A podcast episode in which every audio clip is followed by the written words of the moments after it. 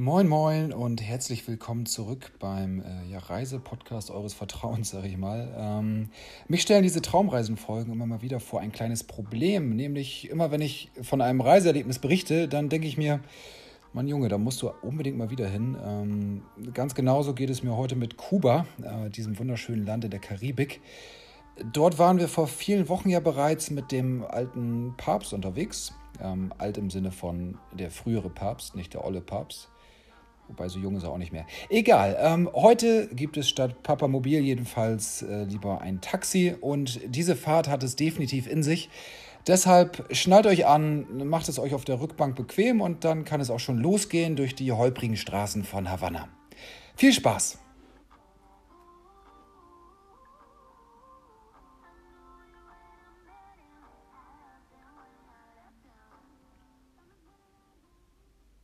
Vergoldete Taxifahrt.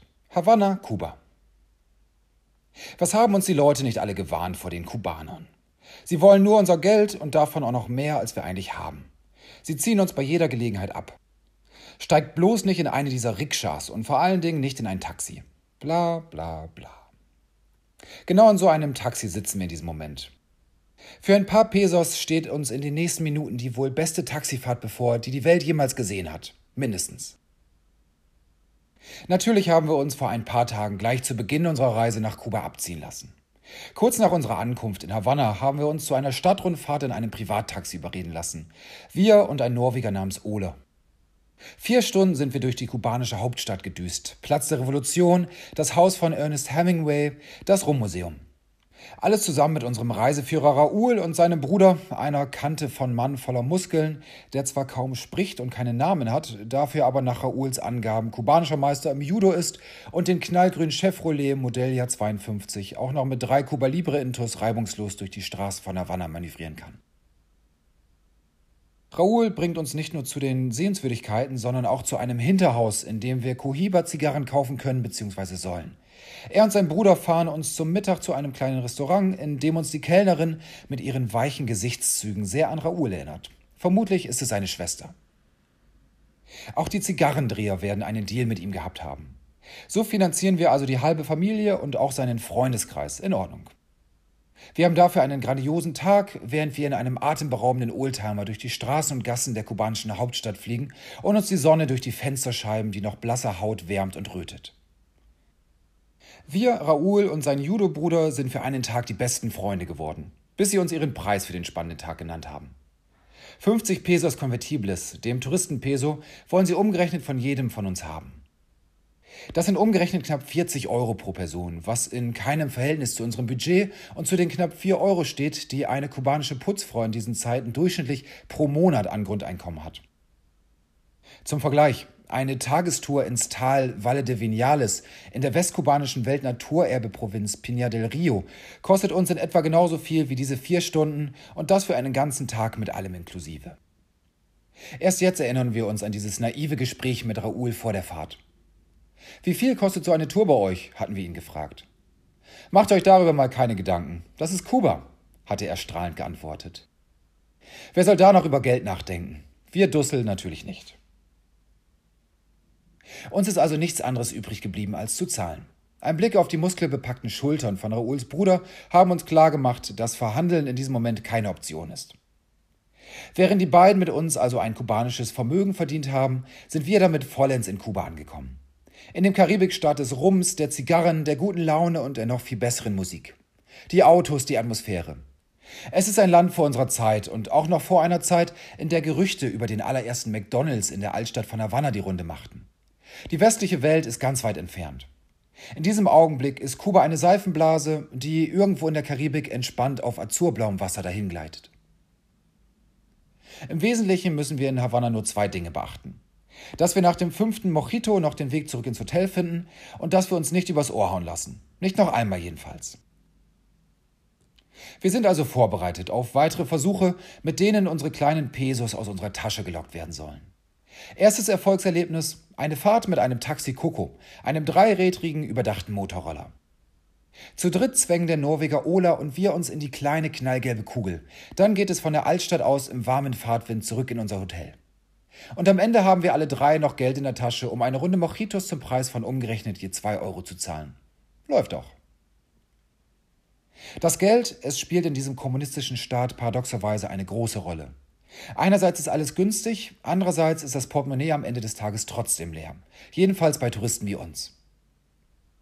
Alle Menschen in Havanna scheinen aus westlicher Sicht betrachtet arm zu sein. Aber da das eben ganz normal ist, scheint sich daran keiner zu stören. Es ist ein seltsames System, das hier herrscht. Noch komplexer wird es dadurch, dass es zu diesem Zeitpunkt auf Kuba zwei Währungen gibt. Diejenige für die einheimische Bevölkerung, die Pesos, und die für die Touristen, die Pesos Convertibles, die den 23-fachen Wert des normalen Pesos haben. Von der Summe her gibt es fast überall dieselben Preise für beide. Wenn wir also für eine Pizza 6 Pesos zahlen, zahlen auch die Kubaner 6 Pesos. Nur dass sie damit nur ein 23. von unserem Preis auf den Tisch legen. Sei es drum, vielleicht ist das auf kubanische Weise nur fair. Kuba ist jedenfalls ein Traum, Geld hin oder her. Das merken wir einmal mehr, als wir am Ostufer der Bucht von Havanna zur Festungsanlage La Cabana spazieren.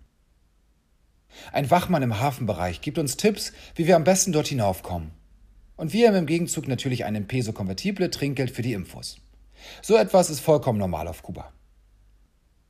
Kurz darauf sitzen wir mit einem weiteren Mojito und einem Sandwich in den Händen in der Festung und schauen uns eine bemüht mittelalterliche Show an. Sie ist Vorgeplänkel vor einer alten Tradition. Der Kanonenschusszeremonie, der Cañonazo de las Nueve. Mit einem lauten Knall wird das Geschoss um Punkt 21 Uhr vor unseren Augen in Richtung Wasser gedonnert. Es ist das Zeichen, das Habaneros und Seefahrern früher symbolisiert hat, dass die Hafeneinfahrt und die Stadttore in Kürze für die Nacht geschlossen werden. Heute zeigt es den Menschen in Havanna vor allem eines an, dass das Nachtleben losgeht. In unseren Ohren schmettert der Hall nach, während sich vor unseren Augen die erleuchtete Skyline von Havanna breit macht.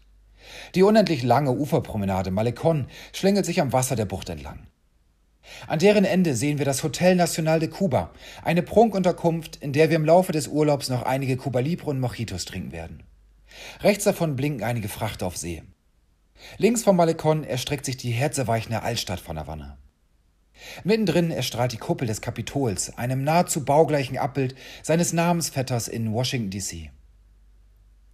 Wir verlieben uns in diese Stadt und in dieses Land. Etwas anderes ist vermutlich auch gar nicht möglich. Immer wieder gibt uns Kuba diese Reisemomente, in denen sich unser Puls urplötzlich beschleunigt und wir unser Herz bis in den Hals hineinpochen fühlen.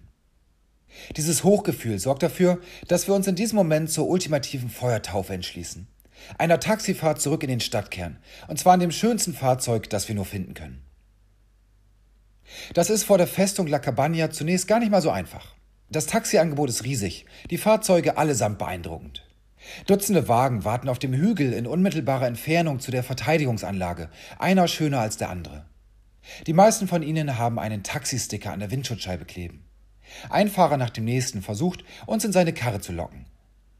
Wir entscheiden uns schließlich für einen Chevrolet, der noch ein bisschen älter ist als der von Raoul und seinem Bruder, dafür aber blitzeblank geputzt. Die Karosserie glänzt in noblem Gold. In der Motorhaube können wir uns tatsächlich spiegeln. Und das ist nur der Anfang. Wie uns die Geschichte mit Raoul gelehrt hat, kümmern wir uns diesmal zuerst um das Bürokratische, den Preis auszuhandeln. Für sieben Euro will uns der Fahrer zurück zum Hotel am Malecon bringen. Das geht absolut in Ordnung. Wir steigen also ein. Es kann losgehen, was immer dieser goldene Oldtimer für uns bereithalten mag.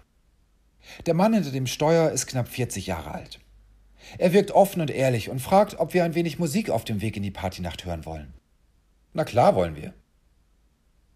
In diesem Moment verwandelt sich das goldene Taxi in eine rollende Disco. In den Vorderkopfstützen sind moderne Bildschirme eingebaut, wo auch immer diese herkommen mögen. Bildschirme in einem fast 70 Jahre alten Chevrolet. Ehrlich? Wir sind aufrichtig beeindruckt. Es erscheinen Musikvideos mit knapp bekleideten Latino-Tänzerinnen. Hinter unseren Köpfen fahren schließlich zwei dicke Boxen aus der Kofferraumverkleidung hoch.